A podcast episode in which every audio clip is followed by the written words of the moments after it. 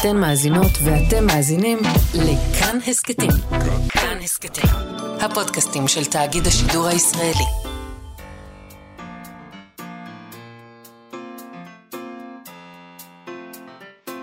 מה שכרוך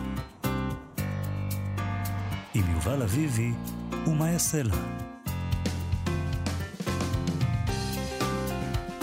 שלום, צהריים טובים, אנחנו מה שכרוך, מגזין הספרות היומי של כאן תרבות. אתם מאזינים לנו ב-104.9 או ב-105.3 FM, אפשר גם להאזין לנו כהסכת באתר, באפליקציה של כאן ובכל יישומוני ההסכתים.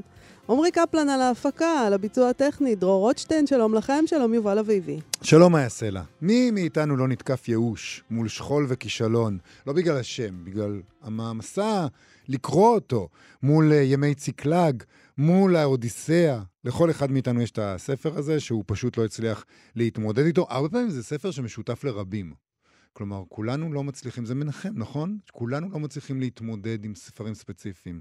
לא יודעת, לא, לא יודעת בכלל, לא יודעת למה צריך להגדיר את זה כלהתמודדות. אתם לא חייבים לקרוא מה שלא מסתדר לכם. אבל אתה רוצה לקרוא את? יוליסס, כי זה דבר שבין. תרבות. אבל בסדר, טוב. בכל מקרה, בספרייה הלאומית אה, זיהו את הדבר הזה, הם השיקו סדרת מפגשים חדשה שנקראת אחת ולתמים, סופרים וסופרות אה, אחת ישראלים. ולתמיד, אחת ולתמיד. כן. סופרים וסופרות מתמודדים ביחד עם הקהל עם היצירות האלה. דרור מישני כבר קיים מפגש שבו עזר להתמודד עם שכול וכישלון של ברנר. ביום שני הקרוב, סמי ברדוגו יעשה את אותו דבר עם ימי ציקלג של סמי יזהר, אנחנו נדבר איתו היום על זה. נדבר גם עם חיה גלבוע שלנו בפינה קוראת לסדר, שבה אנחנו לומדים איתה תלמוד. היום נדבר על מנהיגים מנותקים. נכון, אבל לפני כן דיברנו השבוע על הבינה המלאכותית ויכולות הכתיבה שלה, האם היא כן או לא תשרוד, האם בית המשפט יפסוק נגדה. אה, והנה עוד ידיעה מהניו יורק טיימס בעניין הזה, ידיעה שמלמדת שבזמן שאנחנו מתווכחים על טיבה של הבינה המלאכותית, היא מנצלת את הזמן בשביל להשתלט, וזה כן. ברור, אנחנו לא ננצח את זה הרי. כן. אוקיי, אה, יש לי כמה רעיונות כאילו, אבל אני לא יכולה להגיד אותם ברדיו. איך על- לנצח? על לנצח. אה, אבל זה, זה כולל כל מיני אמצעים אלימים, ואי אפשר. אז אוקיי, אז מתברר שהמהירות האדירה שבה הבינה המלאכותית אה, כות- הכותבת אה, מנ- מנוצלת עכשיו לטובת סוגה. יש סוגה, יש כל מיני סוגות חדשות אה, לכבוד הדבר הזה. יש סוגה מאוד ספציפית, שהיא חיבור של ביוגרפיות על סלבריטאים מתים בן לילה. כלומר, הוא מת. עכשיו מה, אנחנו נחכה שנה עד שיכתבו עליו את הביוגרפיה? בחייך. אז uh, זאת לא מטאפורה ספרותית, מתברר שלמחרת מותם של כל מיני סלאבס, אמזון מתמלאה בביוגרפיות שכתבו אלגוריתמים בניסיון לנצל את הרגע כדי להרוויח כסף. אתה יודע, אוספים את המידע, זה לא בעיה, הרי הכל מה זה היום נמצא. אוספים? אתה אומר לה, תכתבי ספר על משה זוכמיר, הסלבריטאי, והיא כותבת. נכון? המון, גם, הם מנצלים את מה הרגע... זה תכתבי ספר והיא כותבת? כן, היא אוספת את המידע מכל. אה, מ- מ- מדורר רכילות ומכל הרעיונות שהוא עשה, הבן אדם הזה. כן. לוסי. לוסי בשמיים עם יהלומים. נכון. ועכשיו היא כותבת. מוציאה את הספר על מוישה זוכמיר. זה גם אומר משהו. על... זה מש- זה משה זוכמיר הסלב. סלב גדול. כן. זה אומר משהו עלינו, כי נגיד, נגיד, יכול להיות, זה יכול להיות סלבריטאי שכבר שכחנו שהוא בכלל קיים, הוא היה סלבריטאי בשנות ה-60 נגיד, נו, ועכשיו הוא נפטר, כן. ופתאום כתוב בניו יורק טיימס, נפטר זה וזה שהיה סלב פעם פעם. מה זה אומר עלינו? ואז אנחנו רצים, אומרים, אה, אני חייב לקרוא עליו ספר, אני האם ארוץ אי לאמזון. פעם נפטר איזה סלב, שלא לומר מת, ואתה אמרת, אני ארוץ לאמזון לקרוא? אני לא, אבל אוקיי, מתברר אוקיי. שיש לא, אמרת כאלה עלינו, שעושים. אז חשבתי שזה אתה ואני. עלינו האנושות. הבנתי, אוקיי. ההמונים רצים לאמזון, מתברר, כדי לברר מה יש לקרוא על הסלבס האלה, ויש שם גם חומרים שנכתבו אחרי מחקר, מעמיק, וכל מיני דברים שעבדו עליהם, אבל הם עלולים להתפתות ליצירות האינסטנט שיש שם. נכון, יש כאלה שאמזון אה, משלמת עליהם, אה, אה, היא משלמת לפי דפים, אני חושבת, לאנשים שכותבים, נכון? זה, זה, ככה זה הולך שם בדבר הזה. אז כאילו, אתה... לפי כמה שאנשים קוראים, או משהו מהסוג הזה. אין לי מושג איך זה עובד שם. יש שם כל מיני שיטות. אה, הספרים האלה, תאמיני או לא, מלאים בטעויות לשוניות, כמו גם בחוסר נאמנות מוחלט לסיפור האמיתי של הסלבריטאי שגופתו טרם הספיקה להתקרר במקרים מסוימים. במקרה אחד היה מדובר על עורך של הניו יורק טיימס, שאחיו מצא עם מותו אה, ספרים שנכתבו עליו מיד. אה, מיד כשהוא מת, ולמשל הם כללו שם אה, פרטים כמו שהוא היה מעשן בשרשרת, או שהוא דיווח מווייטנאם ומקהיר, דברים שבינם לבין המציאות לא היה שום קשר. אבל אני חושבת שלדבר... יש משהו אה, פתטי בנו, בי ובך, בוא, בוא נגיד את זה רגע, ובכתבה הזאת בניו יורק טיימס, כשמתייחסים לדבר הזה כאל ספר. כלומר, אז אה. אנחנו אומרים שכל דבר זה ספר. גם ספר שפורסם אתמול על מוישה זוכמיר שמת, זה ספר. לא. ואם אתה רוצה לקרוא את זה, אז תקרא את זה. אבל זה לא אומר שקראת ספר. בניו יורק טיימס ציינו שאמזון סירבה להגיב או למסור נתוני מכירות, אה, אבל לא נראה שהם אה, מוכרים המון, בכל מקרה. אה, אין לספרים האלה ביקורות או דירוגים, או דירוגים ש- שזה עובד שם ככה. אלה שכן קיבלו ביקורות ודירוגים, היה להם דירוגים שליליים. אחד מהם כונה על ידי מבקר אחד בפשטות תרמית. זה וואו. מה שזה. נו, תרמית. אז, אז מה, כאילו, אתה יודע, להגיד את המובן מאליו זה לא חוכמה. אה, תרמית, טוב, וואו. זה, נכון, זה, לא, סך לא הכל טוב. אה, משה זוכניר מהאינטרנט, לא הסלב, שהולך לשם ואומר, תקשיבו, זה rip-off, זה לא... בסדר, עבדו. עלינו. אבל זה, זה היה ברור מאליו, ברור שזה תרמית. אבל ו- מסתבר שאפילו ככה, תרמיות, מסתבר, למה עושים אותן? כי הן משתלמות. כן. אפילו אם יש רק קוראים ספורים שמשלמים, זה שווה את המאמץ. זה שווה את המאמץ כי אין פה כמעט מאמץ. זה לא עולה לך כלום. אתה אומר, לוסי, תכתבי ספר, אתה מעלה אותו לאמזון, אז השקעת בזה אולי 40... תמיד יש כמה אנשים ש... ואז קיבלת את זה, נגיד 200 דולר, מה אכפת לך? ויש כאלה, חלק מהסופרים האלה, שספק אם הם קיימים בכלל, זה לא שיש סופר, משה זוכמיר הסופר, הוא לא באמת קיים, זה מישהו אחר, שג'ון, שיושב שם וממציא ג'ון סופר. זוכמיר. הוא הוא אומר, אני... כן, אוקיי. אז הוא יוצר דמות בדיונית של הסופר משה זוכמיר, והוא מפרסם כל חודש ביוגרפיה על כל סלב שמת, וככה נוצר זה לא ביוגרפיה, מצבור, לא בסדר. ביוגרפיה. טקסט כלשהו. טוב, כמה שהוא מוכר, הוא מוכר, בעיקרון. באמזון דורשים לדעת האם ספר אה, ש- שעולה שם, מפורסם שם, נוצר בעזרת בינה מלאכותית. הם לא מונעים מספרים כאלה להימכר אצלם, אה, אלא אם הם יוצרים מה שהם קוראים חוויית צרכן גרועה. חוויית צרכן גרועה. צרכן, צריך להגיד, לא? לא בסדר. יודעת. אה, כנראה אנחנו, שכן. אנחנו רוצים להגיד צרכן. טוב, אה, אחרי שהראו להם שם כמה מהביוגרפיות האלה, אה, ותהו אם הן לא מציעות חוויית צרכן גרועה, הם, הם הסירו אותה מהאתר. זה יפה, יש עקומת למידה. אני רוצה, האתר שתוהה האם קיבלתי אצלו חוויית צרכן, צרכן גרועה, זה כבר, התיאור הזה הופך את החוויה שלי לגרועה. רגע, חוויית צרכן גרועה זה, זה בעצם, הם מתכוונים להגיד חוויית משתמש? או שזה כאילו... את לא משתמשת, את צרכנית.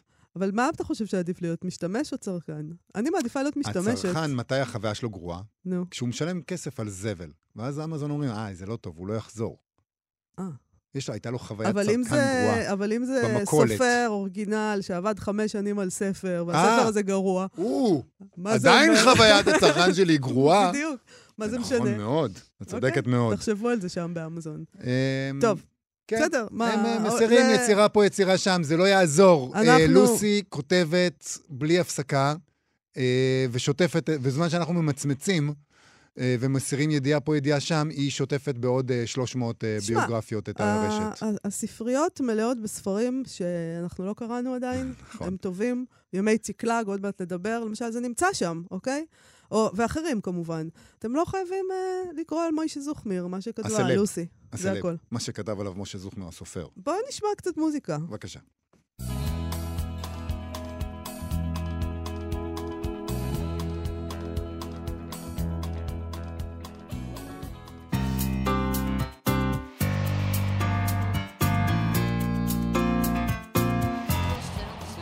אנחנו, מה שכרוך בכאן תרבות, חזרנו. לכל אחד מאיתנו יש את הספר הקלאסי ההוא שרצה לקרוא, יצירת מופת ידועה שמחכה כבר שנים על השידה שליד המיטה, ככה כותבים באתר הספרייה הלאומית, בעמוד של אחת ולתמיד. סדרת מפגשים שהם יצרו, שבה היוצרים ויוצרות uh, מציעים את הזווית שלהם על יצירה מונומנטלית מסוימת, במטרה לאפשר לקהל הרחב סוף סוף להתגבר על הפחד ולהתמודד איתה. אין שם מאיה את יוליסס. אין Mm. ברשימה הזאת את יוליסס, אולי כי זה היה ה-obvious. מה כן יש שם? דרור משני דיבר שם על שכול וכישלון של ברנר, שמעון עדף ידבר שם על אצ"ל של גנסין, שרון האס תקרא באודיסאה, יערה שחורי תקרא בגברת דלווי של וירג'יניה וולף, וביום שני הקרוב, הסופר סמי ברדוגו יקרא בימי ציקלג של סמך יזהר, כמעט 1,200 עמודים בשני כרכים שמתארים 1,200 עמודים, שבוע אחד של קרבות במלחמת העצמאות. אה, ספר שרבים ניסו ולא הצליחו לסיים אותו, אנחנו נעזור לכם. סמי ברדוגו הוא סופר, זוכה פרס ספיר, פרס ברנר, פרס ראש הממשלה, הוא חיבר את הספרים חמור, קיגי והילד האחרון של המאה, בין היתר, זה רק כמה. כמעט כל ספריו יוצאים בהוצאת הספרייה החדשה. שלום סמי ברדוגו. היי, שלום, שלום יובל, שלום מאיה. שלום. קודם כל בוא נשאל, מדוע מעבר לעניין הזה של ה-1200 עמודים, או אולי לא, מעבר גם, למה כל כך קשה לסי... לסיים אותו, את ימי אם ציקלג? קשה. אם, אולי טועים. אם קשה, לא, זאת השאלה. הנחת היסוד היא שקשה, כן? רואים, אה, רואים שני כרכים, כל אחד בין, אה, כל כרך בין 500 ומשהו עמודים. אה, רואים את הכותרת, כן? ימי ציקלג. אוקיי, מה זה ציקלג? ועוד ימי ציקלג, מה, יש לנו פה איזשהו סיפור של תקופה, של ימים. אה, אתה יודע, זה רק מהוויזואליות של, של שני הכרכים האלה והכותרת, אני חושב שנבנתה איזושהי יראה אה, מאוד מאוד גדולה. בטח ובטח כשנכנסים לתוך הספר עצמו ונתקלים ב, ב, בסגנון ובשפה באמת החד פעמית והפנומנלית של, של יזהר. אמ, אבל אני מאמין שזה באמת אה, הרגל והקנייה, הרגל גרוע ולא טוב, שעם השנים אה, אה, הוביל אותנו באמת להתרחק מיצירות גדולות, תרתי משמע, כן, גדולות גם באורך וגם גדולות באיכותן. אמ, ואני, זו בעיה, כן? זו בעיה בעיניי. אה, אני מרגיש לא פעם שנוצר הרושם שאוקיי, קלאסיקה, קאנון, קאנון, אה, ואני לא פעם שומע שמתחילים למסמס ולבטל את, את האיכויות של, של הקאנון, ואני מודה שאני, כשאני ניגשתי לקרוא את הספר הזה, וזה היה בשנות ה-30 המוקדמות של חיי, ניגשתי לקרוא את זה רק בגלל, שלא ידעתי דבר על ימי ציקלג, אבל ידעתי שזה קנוני, ידעתי שזה ספר שצריך להיכנס אליו. ו... ועשיתי את זה כי הרגשתי חובה, הרגשתי איזושהי חובה מסוימת. כן. לשמחתי ולהנאתי, באמת נבלעתי פנימה, זה לקח זמן. אני מודה, לא סיימתי לקרוא אותו בשבוע ולא בשבועיים, אלא במספר חודשים, אבל קראתי בו, קראתי אותו. אז כן? ספר לנו מה יש שם. מה יש בימי ציקלג? מה הוא עושה שם, סמך יזהר? אה, תראי, אה, קודם כל זו באמת יצירת מופת חד פעמית. הספר הזה מתאר בצורה מאוד פשוטה, וזה אולי גם עשוי להקל על, על מי שנורא מפחד להיכנס אל, אל, אל, אל המסע הזה, אל, ה, אל הרשומון הזה, הוא, הוא, הוא מספר בצורה מאוד פשוטה. אה, שבעה ימים, אה, על, ממש על סף אה, המעבר בין סוף חודש אלול לתחילת חודש תשרי, מלחמת השחרור, קבוצה של לוחמים מגיעים אל איזושהי נקודת גובה שנקראת 244, שממש בתחילת הרומן או האפוס מישהו מסמן אותה בטעות בתור ציקלג המקראית. והם נלחמים שם, הם נלחמים מול המצרים. כלומר, הספר כולו הוא בעצם אה, התפלשות והתחפרות של קרבות ויציאה מקרבות והפסד אה, אה, בקרבות וניצחון בקרבות, אבל יותר מזה, ואני חושב שזה מה שאולי אחד הדברים הנפלאים וההישג של יזהר בספר הזה, המוקד של, של, של האפוס הוא, הוא, הוא לא באמת העלילה, אף על פי שהעלילה היא חשובה, כן? הוא מותח כאן שבעה ימים על פני אלף ומאה עמודים, כן. אבל המוקד של הספר הוא באמת הגיבורים עצמם, הלוחמים, כן? גידי ו- ורפי וזאביק וקבוצה של אה, אה, ישראלים צעירים, בני אותה שכבת גיל, ש, שנדרשים, אין, אין מה לעשות, הם פשוט נדרשים להגיע לשם ולהילחם על, אותה, על אותו משלט שנקרא 244, שממש מהר מאוד מתחלף לציקלג, כן? כי יש מי ש... כמו שאמרתי, ברזילי מזהה את... את, את, את הנקודה הזאת בתור ציקלג המקראית, שאגב נמצא פחות או יותר באזור קריית גת.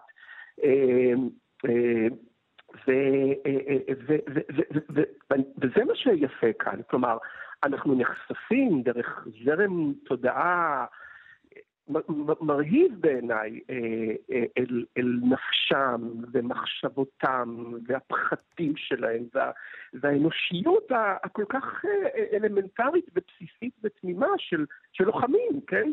ממש בדומה מאוד למה שאני לא מפסיק לשמוע, אגב, באופן מקביל ומצמרר למה שאנחנו שומעים היום מעדויות של לוחמים שנמצאים היום בעזה, נכון. או שיצאו מעזה. כן. אמ, והחשיפה הזאת היא בעצם מגלה את האנושיות ואת התכונות השונות בין הפסיפס הישראלי הזה של, אגב, של 1948, כן? זה לא משהו של היום. אה, וזה אה, באמת הופך, כמו שאמרתי, את האפוס הזה לחד פעמי, כמובן בצד התיאורים החד פעמיים, הרזולוציות הבאמת הסגוליות שיזהר המציא בשפתו של המרחב, של, של הנוף המדברי הזה, אה, וכמובן ההמצאות הלשוניות, הסגנוניות, שיש אותן רק ליזהר. אמ, אני חושב שמה שאולי נוטה, אה, מה שאולי מקשה לא פעם על הקוראים, זה באמת לאמץ את השפה הזאת. ו, ו, ומתקשים להבין ש, שיזהר הוא בעצם, אה, אני, אני, הוא, הוא מהפכן, כי הוא, הוא, הוא, הוא הסופר, אולי, לדעתי, אולי החילוני ביותר. כשאני אומר חילוני, אני, אני מתכוון שהוא מרשה לעצמו לחולל ולהפר כללים ולהיות אה, מה שבא לו, כן, מה שבא לו, עם השפה ועם ההמצאות שהוא יוצר שם. אה, מה לא למשל? אתה יכול אה, לתת לנו דוגמה לדבר הזה? אה, מה, אני, הספרים לפניי פה, מה, מה למשל? אה, בלי, בלי סוף, אה, כן, אה, אה, רגע, נפתח כאן שנייה. השמש שקעה כנראה, אבל חושך רק בעוד, מקרוב עוד רואים, אבל מעל הרק הקווים הנבחרים ביותר עודם, והשאר מרחוק מתעלם, אבל לא עד שאין לראות איך הם מתנחלים להם אל מנוחת שלווה, אל דממת ארבעים סגולה, מפויסת מחום, מפורקת כל מאמץ, ואיך כל יגיעי כבשן היום, אדמה ושמיים, טוהרו כרחוצים, והוגים הגות דמומה שלהם משותחה, פרוסה כתפילה ורחוקה עד אל אפסיים, אפסאים, כן? אה, זה רק דוגמה אחת, יש דברים הרבה יותר, הרבה יותר מפוארים אה, ומשוכללים. עכשיו, אני חושב ש... מה שגם כל כך ייחודי אצל יזהר זה שאם מצד אחד אני אומר הוא סופר חילוני מובהק, כן? כי הוא לא, הוא, הוא, לא, הוא לא עושה את מה שנגיד ביאליק עשה ולא ברנר אה, עשה, שבלי לזלזל בשניהם חלילה, אלא יזהר הוא גם, לדעתי, סופר בה בעת שהוא חילוני, הוא גם סופר אה, מאוד דתי, הוא רליגיוזי, הוא כל כך קנאי לעברית. ולהיכרות שלו עם, עם העברית. אני לא פעם מצאתי את עצמי אומר, רגע, מה זו המילה הזאת? אני לא ידעתי מה היא.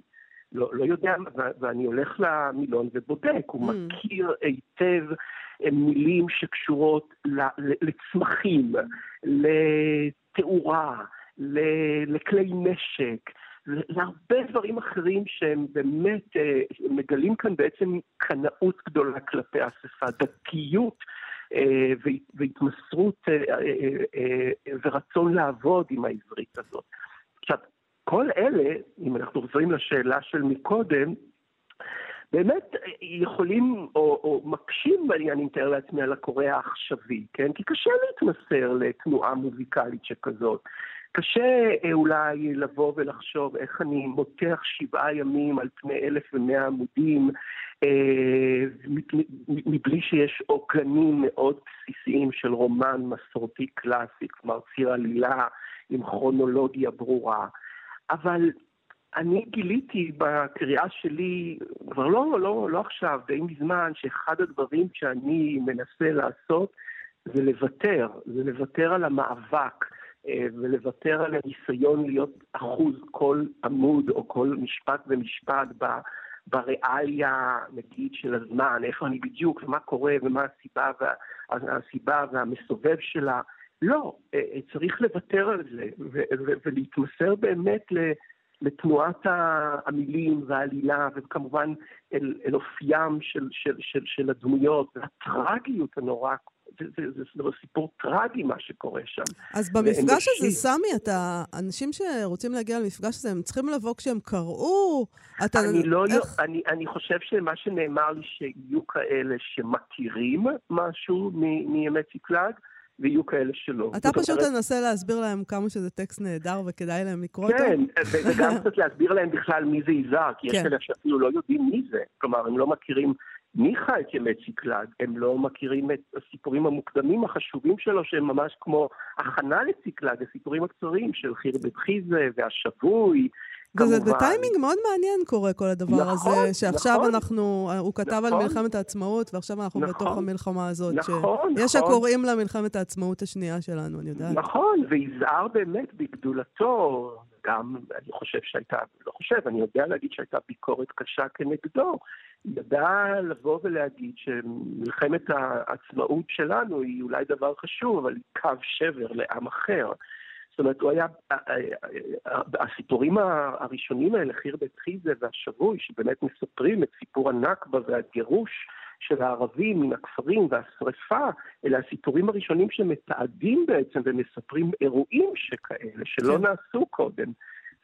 יזהר כתב ממש בסמוך למאורעות של מלחמת, ה, מלחמת העצמאות. אמ, והוא ספג כמובן גם על זה ביקורת, אבל מה שמפספסים, לדעתי, אני לא יודע אם מפספסים, אבל מה שאני חשוב להגיד זה שיזהר מתייחס ומציג באור מחמיר לב את הגיבורים האלה, משום שהגיבורים האלה הם בעצמם, הם, לא יודע אם להגיד קורבנות, אבל הם שם כי אמרו להם להגיע לשם. כן. ניתנה פקודה, את יודעת, נתקע במטה הכללי, לכו, צריך לכבוש את מאחז אה, כזה וכזה. ואת יודעת, זו פקודה של איזה מישהו, בפרפרזה אפשר לחשוב היום על, על הקריה בתל אביב, שיושבים שם בבור ומחליטים נגיד לכבוש את ח'אן יונס.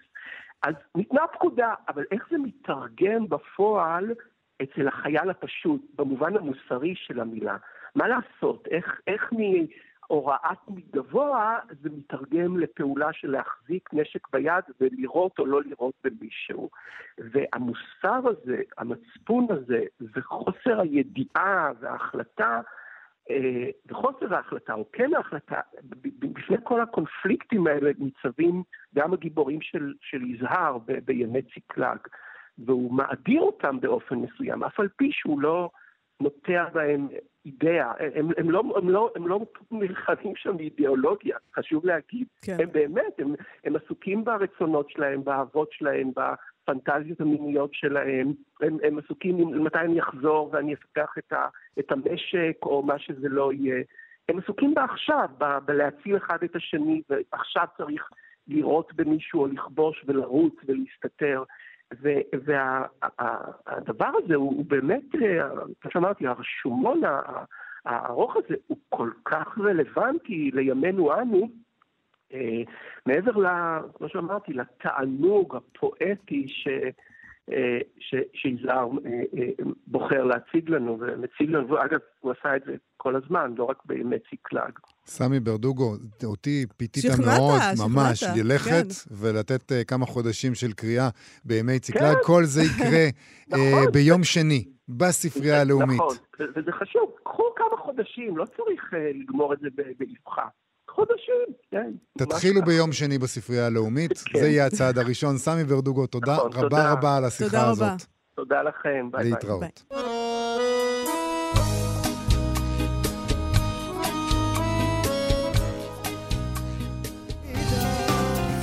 עכשיו במה שכרוך, קוראת לסדר.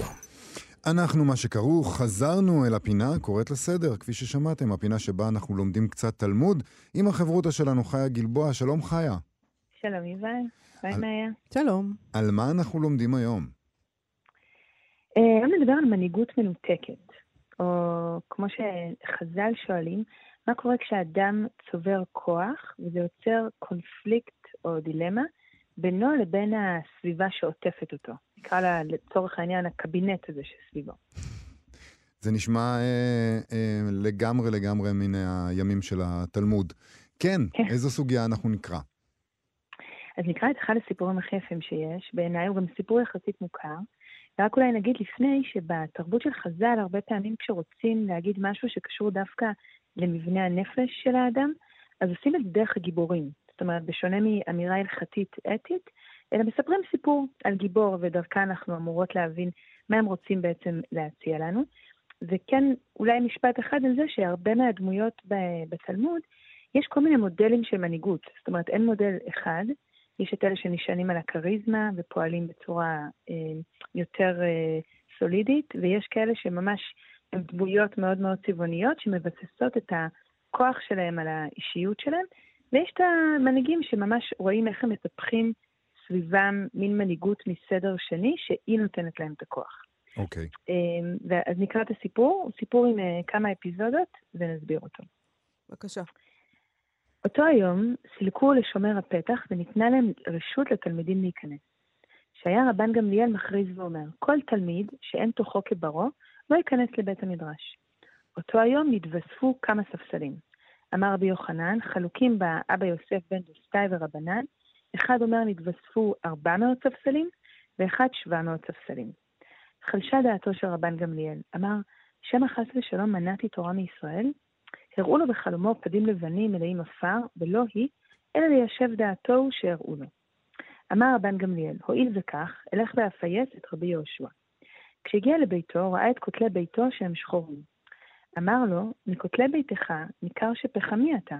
אמר לו רבי יהושע, אוי לו לדור שאתה פרנסו, אוי לו לספינה שאתה קברניתה, שאין אתה יודע בצערם של תלמידי חכמים, במה מתפרנסים הם וממה הם ניזונים. אוקיי, לא הבנתי כלום. תסבירי. אנחנו אבודים.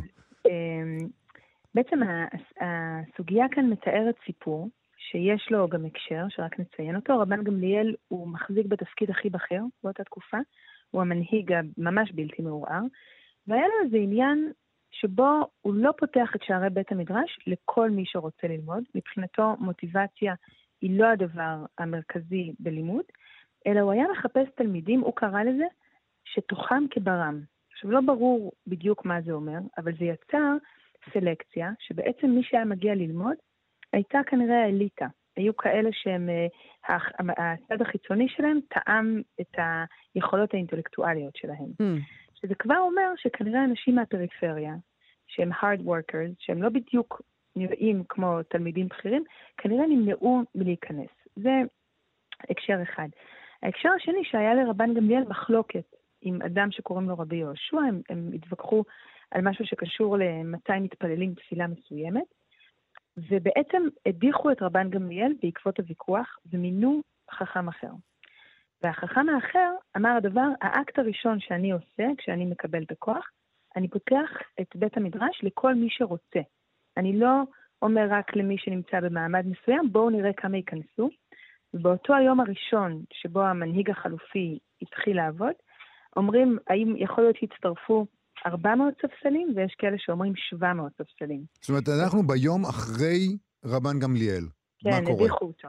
אוקיי. אז בעצם כל בית המדרש מתמלא בתלמידים שעד לאותה נקודה או פחדו או לא פתחו להם את הדלת. אז כבר זה מעיד משהו על זה שרבן גמליאל במנהיגות שלו, שהיה מנהיג עם הרבה מאוד מעלות, אבל הדבר שהוא כנראה עשה, הוא רצה להשאיר את בית המדרש כמרחב אליטיסטי שלא כל מי שרוצה מוזמן אליו.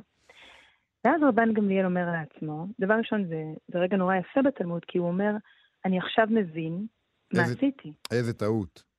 איזה טעות עשיתי. שמא חס ושלום מנעתי תורה מישראל. כן, mm-hmm. כן, הוא מבין את זה. כל עוד הוא היה בכוח, הוא לא ראה, היה לו נקודת עיוורון מאוד גדולה, הוא לא הבין מה, מה הוא בעצם מונע.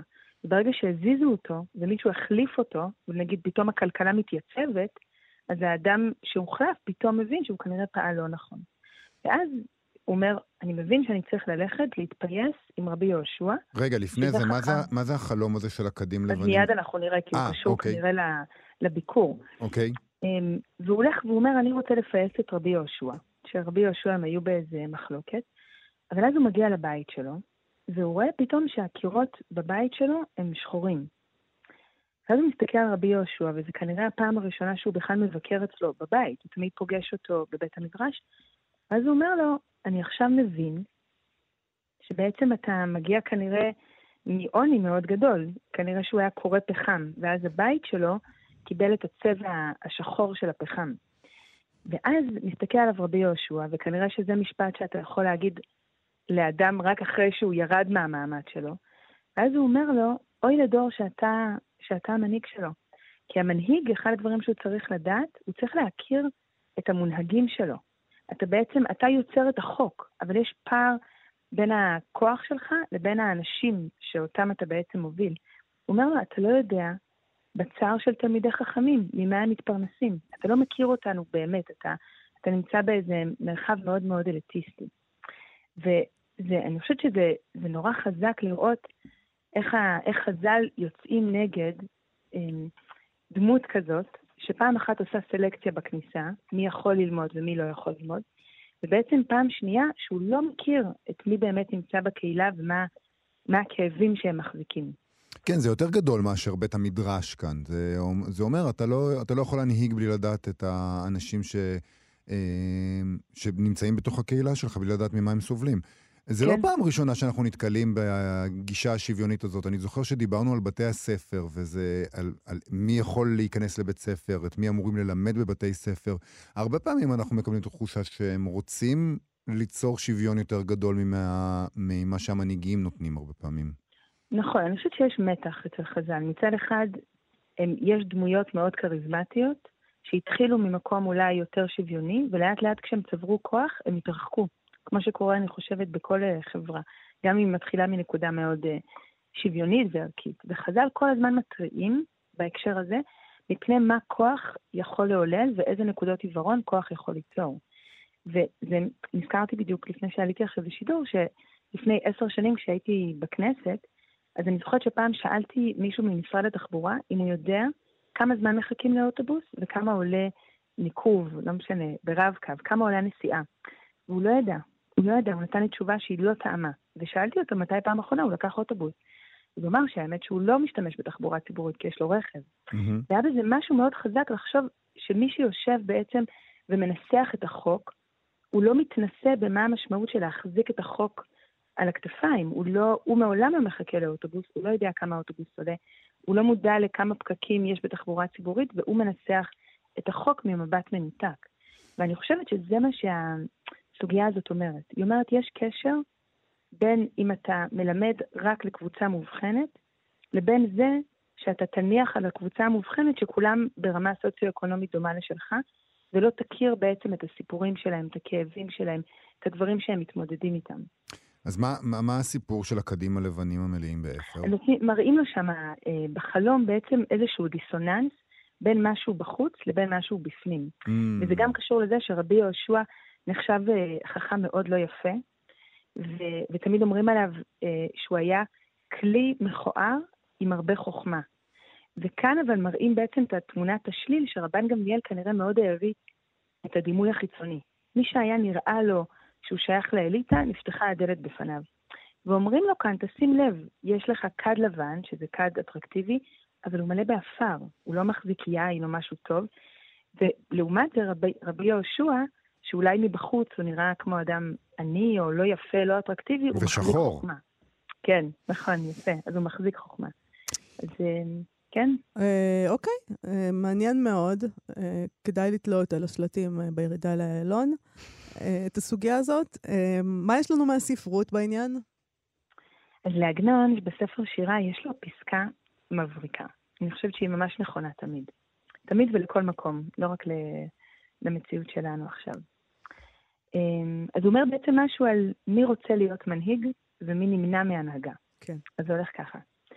החכמים מושכים ידיהם מהנהגת העולם, מפני שהם יודעים שיש חכמים מהם, ורוצים שיתנהג העולם על ידי חכמים גמורים. בתוך כך קופצים הטיפשים והרעים, ובאים ונוטלים את העולם לידיהם, ומנהיגים את העולם כפי זדונם וכפי טיפשותם. היאך נותנים החכמים לעולם שיאבד על ידי השוטים והרשעים? אלא שמתוך שהחכמים חכמים, ומוסיפים חוכמה, כל שנראה להם אתמול כחוכמה שלמה, רואים אותו היום כשאינו חוכמה.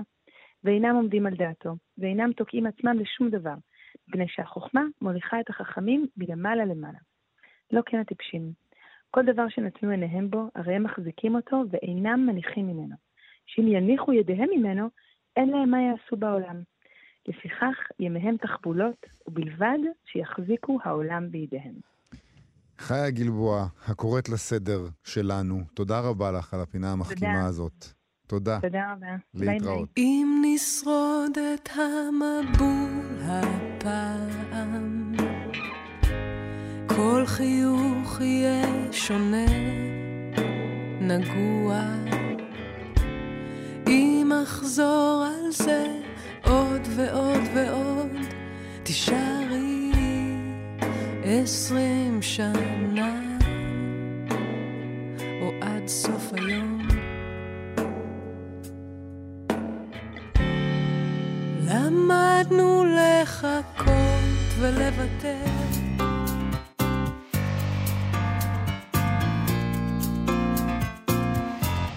מה שכרוך בכאן תרבות, חזרנו ואנחנו עם סטטוס ספרותי של דנה קרן יער, שכותבת בפייסבוק על, על ספר של אה, סטפן צוויג. לקרוא את הסיפור הראשון ב"אדם בלתי נשכח", ספרו המקסים של סטפן צוויג, שתורגם על ידי הראל קין וראה אור עכשיו בתשע נשמות, זה כמו לחזור לראש המעיין, למה שיכול להגדיר אותנו כחברה פתוחה וזורמת.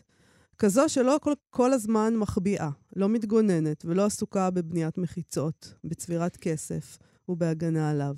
זהו סיפור על אדם רגיל שמספר על אדם בלתי רגיל.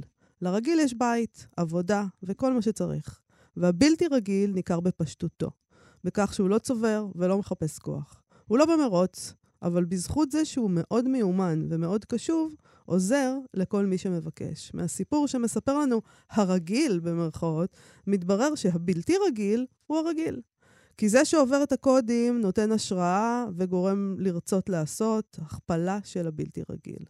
אנשי המפתח בסיפור של צוויג הם לא המפורסמים, השוהים, הפוליטיקאים או אלה ששייכים למועדון. אנשי המפתח הם מי שפוקחים עיניים, רואים את הזולת, נותנים לו מפתחות לבעיות קיומיות קטנות, שאנחנו לפעמים אפילו לא שמים לב אליהן. מי שמצליח להוציא אותנו מהמצוקות ומהמועקות, אותו אדם בלתי נשכח. אז אנחנו נקרא קצת את הפתיחה של הספר הזה, אדם בלתי נשכח, בהוצאת תשע נשמות, ככה זה מתחיל. יהיה זה בלתי אפשרי אם אבקש לשכוח את האדם שלימדני שניים מהדברים הקשים ביותר בחיים. ראשית, לא להשתעבד מתוך חופש פנימי גמור לכוח, לכוח החזק בעולם, כוחו של הכסף, ושנית, לחיות בקרב הזולת בלי ליצור לנו אף לא אויב אחד. את האדם היחיד במינו הזה הכרתי באופן פשוט ביותר. אחר צהריים אחד, גרתי אז בעיירה, לקחתי איתי את כלב הספניאל שלי לטיול הרגלי שלי. פתאום החל הכלב להתנהג מוזר מאוד. הוא התגלגל על הרצפה, התחכך בעצים, ותוך כדי כך נבח ונהם בלא הרף. בעודי משתומם מה קרה לכלב, שמתי לב שמישהו הולך לצידי. גבר כבן שלושים, לבוש בבגדים דלים, בלי צווארון ובלי כובע. קבצן חשבתי לי, וכבר עמדתי להושיט יד לתוך הכיס. אבל הזר חייך אליי בשלווה, בעיניו הכחולות הצלולות, כמו מכר ותיק. לחיה המסכנה חסר משהו, אמר, והצביע על הכלב. גש הנה, תכף נגלה מה זה. ובתוך כך פנה אליי בדרך של קרבה השמורה לחברים טובים. מהותו הביעה כזאת ידידות טובת לב, עד שלא נפגעתי כלל מן הקרבה הזו. הלכתי אחריו לספסל והתיישבתי לידו. הוא קרא לכלב בשריקה חדה. ואז אירע הדבר המשונה. קספר שלי, שבדרך כלל היה חשדן מאוד כלפי זרים, קרב אליו והניח בצייתנות את ראשו על ברכו של הזר. וזה החל לפשפש באצבעותיו הארוכות והרגישות בפרבתו של הכלב. לבסוף השמיע קריאת אהה של שביעות רצון, ואז פצח כנראה בפעולה מכאיבה מאוד, כיוון שקספר ייבב בכאב כמה פעמים. בכל זאת לא הביע שום כוונה לברוח משם. פתאום הניח לו הגבר שוב. הנה זה, אמר בבת צחוק והרים משהו גבוה באוויר. עכשיו אתה שוב יכול לקפוץ כלבלב. בזמן שהכלב התרחק משם, קם הזר על רגליו, הנהן בראשו כשברך כל טוב והלך לדרכו. הוא התרחק מהר כל כך עד שלא יכולתי אפילו לחשוב לתת לו משהו בעד טרחתו ואף לא להודות לו. באותו הביטחון המובן מאליו שבו הפציע, שב ונעלם. לאחר שחזרתי הביתה, שוב היה עליי לחשוב על אורחותיו המוזרים של האיש, וסיפרתי לטבחית הזקנה שלי על המפגש. זה היה, זה היה אנטון, אמרה. יש לו עין לדברים האלה. שאלתי אותו מה מקצועו ומה הוא עושה לפרנסתו. היא השיבה כאילו שאלתי מתמיהה אותה. שום דבר. מקצוע? וכי מה יעשה במקצוע? נו, טוב, שיהיה, סברתי, אבל בסוף כל אחד צריך לחיות מעיסוק כלשהו. אנטון, לא, היא אמרה. כל אחד נותן לו מה שהוא זקוק לו. הוא שווה נפש לחלוטין לכסף. הוא לא זקוק לו כלל. באמת מקרה משונה. בעיירה הקטנה הזאת, כמו בכל עיר קטנה בעולם, צריך היה לשלם בכסף על כל פרוסת לחם ועל כל כוס בירה. צריך היה לשלם על כל מקום לינה אה, ועד הבגדים. כיצד יכול האיש הפשוט הזה במכנסיו הקרועים לעקוף כלל ידוע כזה ולחיות לו באושר ובלי דאגות? החלטתי לגלות את סוד מעשיו. מהר מאוד התחבר לי שהצדק היה עם הטבחית שלי. לאנטון הזה באמת לא היה כל עיסוק מסוים. הוא הסתפק בשיטוט מבוקר עד ערב בכרחבי העיירה, לכאורה בלא מטרה, אבל בעיניו הערניות הבחין בכל. כך למשל, עצר עגלון והפנה את תשומת ליבו לכך שסוסו אינו רתום כראוי, או ששם לב כי אחד מעמודיה של גדר מרכיב והולך. אז קרא לבעל המגרש, וייעץ לו לתקן את הגדר. בדרך כלל נתנו לו אז לעשות את המלאכה, מכיוון שידעו כי הוא לעולם אינו מייעץ מתוך תאוות בצע, אלא מתוך ידידותיות כנה. ובכמה מלאכות רבות של אנשים שונים ראיתיו שולח יד. פעם אחת ראיתיו מתקן נעליים בחנותו של הסנדלר, פעם אחת ממלצר במסיבה, פעם אחרת ראיתי, ראיתיו מוליך ילדים לטיול רגלי. וגיליתי שכל האנשים פונים לאנטון במקרי חירום. כן, פעם אחת ראיתיו בשוק, יושב בין התגרניות למוכר פרחים, למוכר תפוחים, סליחה, וגיליתי שבעלת הדוכן קראה ללדת וביקשה ממנו להחליף אותה. בכל הערים יש בוודאי רבים שנכונים לכל עבודה, אבל המיוחד באנטון היה שהוא תמיד סירב, תהיה העבודה קשה ככל שתהיה, לקבל בעדה יותר כסף משהיה דרוש לו ליום אחד. וכשהיה מצבו טוב במיוחד, סירב לקבל תמורה כלשהי. ממש רומנטי. כן. מין רומנטיקה כזאת של ה... משהו, רומנטיקה בודהיסטית כזאת. את לא קונה את זה. לא. אני לא קראתי, לא קראתי עד הסוף, אז אני לא, לא אגיד עכשיו שאני לא קונה את זה לגמרי, אבל, אבל אני זה... כבר מתחיל uh, להיות ברור לי שאני לא כל כך קונה את זה. אולי הוא יפתיע אותי פה. אבל כן יש בזה משהו נורא מושך, לא? מה מושך אותך בזה? שאתה יכול להיפטר מתאוות הבצע ולהתהלך בעולם. אולי כשאתה בן 16 זה מושך אותך, אני לא יודעת. עכשיו קצת מאוחר מדי, כדי כן. שזה ימשוך אותי בשלב הזה. גם בשבילי, אני חושב. ועם זה נסיים להיום. תודה לעמרי קפלן על ההפקה ולדרור רוטשטיין על הביצוע הטכני. בואו, כרגיל, לבקר בעמוד הפייסבוק שלנו. מחר, בשבע בבוקר, נשדר לכם את המיטב של השבוע האחרון. להתראות. להתראות.